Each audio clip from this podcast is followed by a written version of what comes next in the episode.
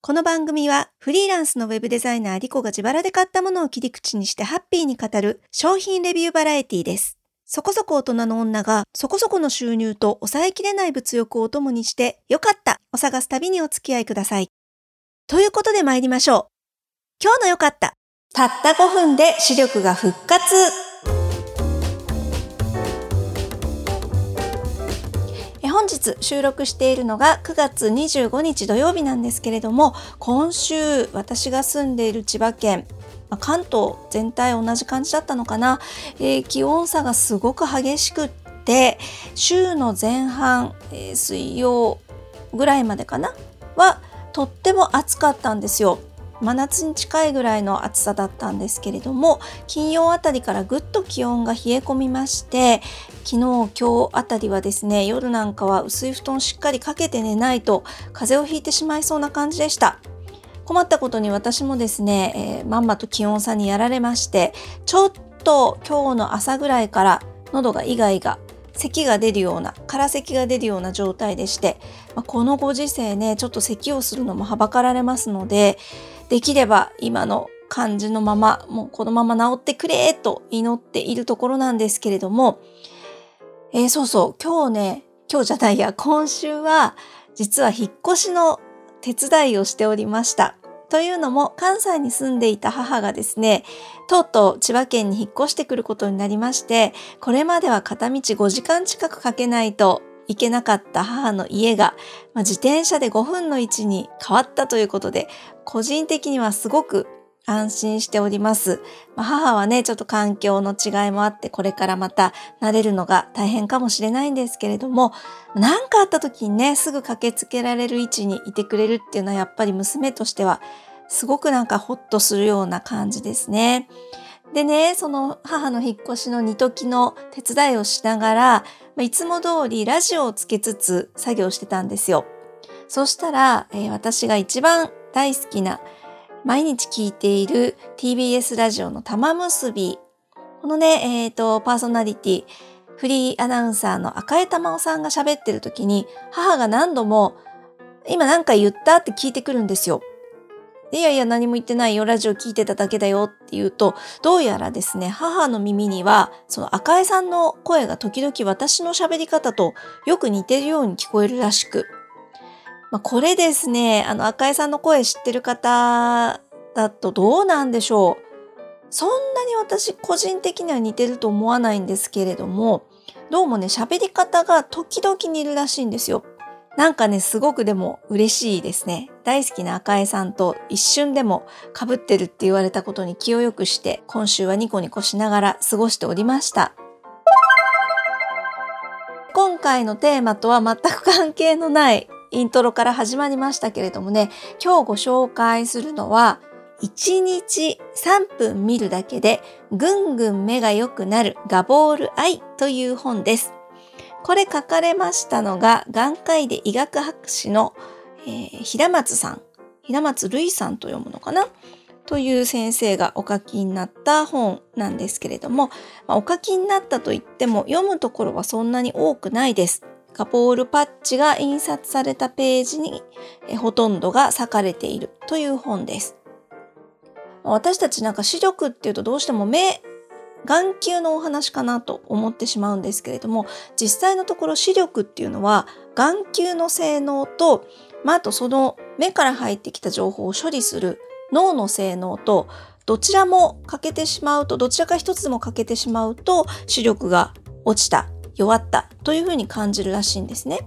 で私なんかはですねもともと、えー、両目ほぼ1.5ぐらいっていうとっても視力がいい状態でずっと来たんですけれども、まあ、やっぱりですね悔しいことに あの夜年並みに勝てないのか、えー、だんだんこの本当に数年ですよ23年の間にドドドドと視力が落ちまして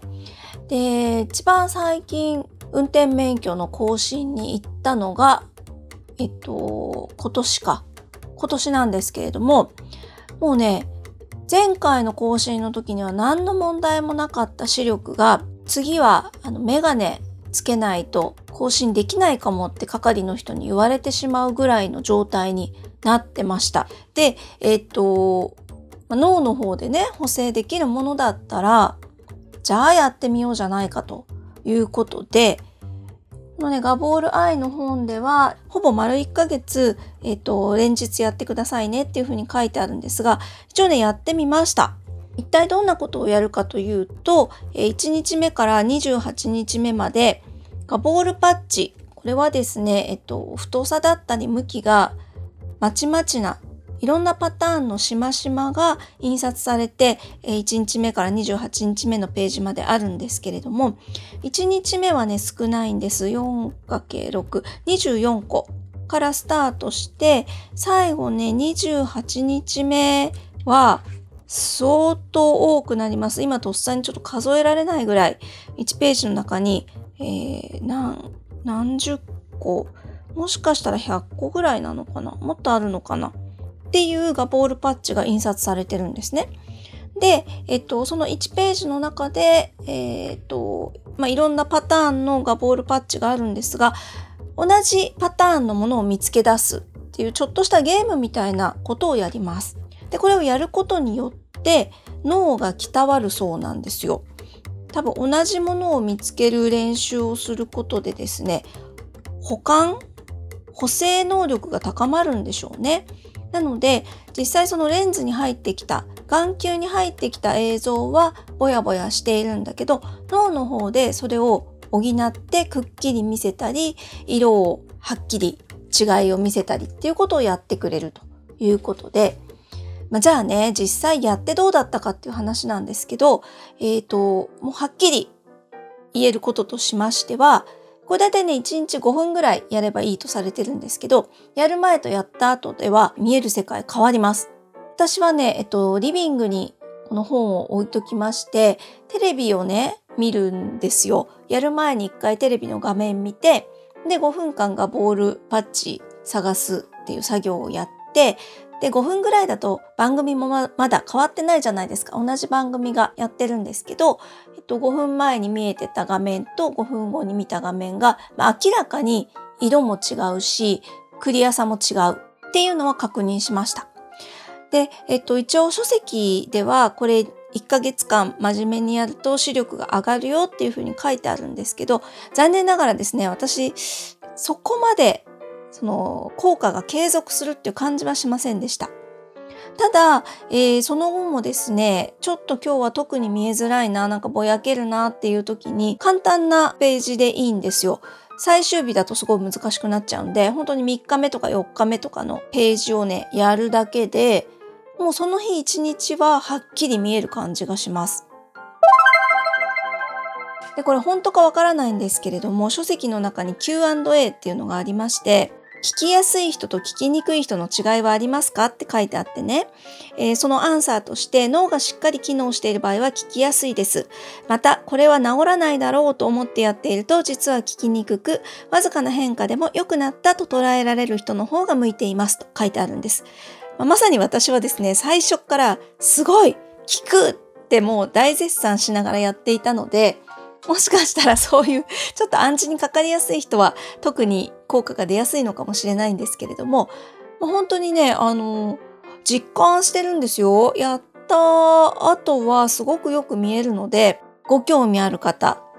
すごくね、あの、視力が弱い方とかだともしかしたら厳しいかもしれませんけれども、悩んでいる人は試してみてはいかがでしょうか。概要欄に Amazon のリンク先貼っておきますね。で、これ今回ね、本を Amazon でご紹介するにあたって Amazon の該当ページを確認したところ、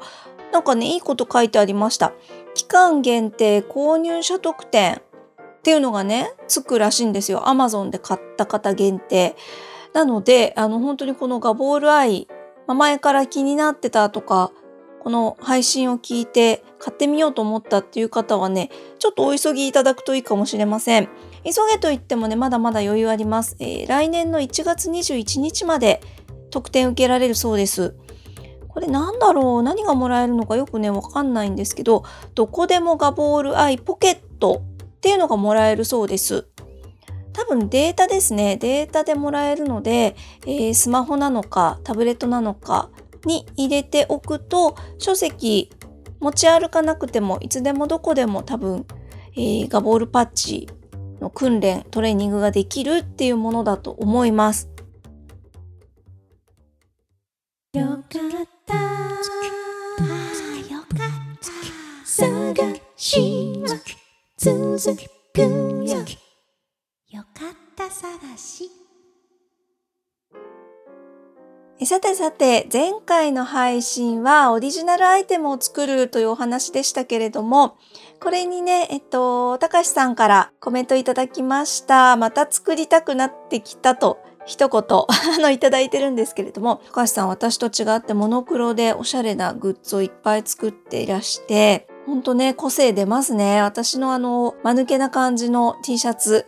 前回の配信の概要欄でリンク貼ったのでご覧いただいた方もいらっしゃるんじゃないかなと思うんですけれども、作る方によって様々にできるのもオリジナルアイテムの面白いところですよね。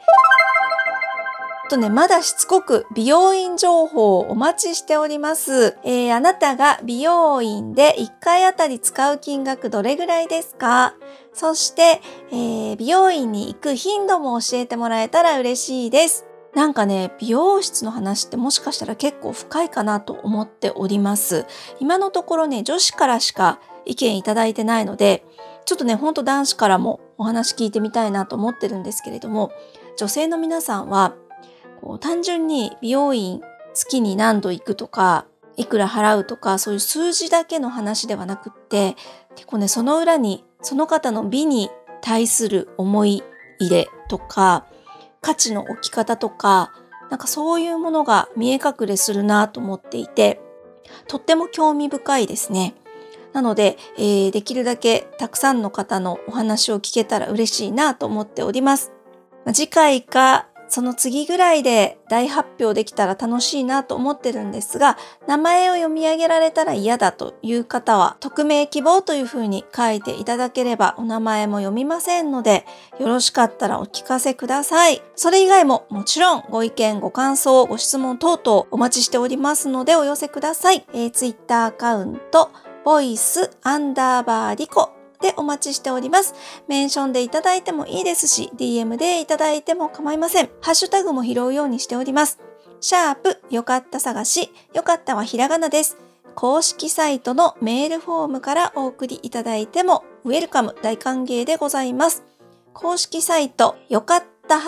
探し .com 探しの詩は SHI です。よかった探し .com のメールフォームからもお待ちしております。それではまた次にお耳にかかる時までごきげんよう。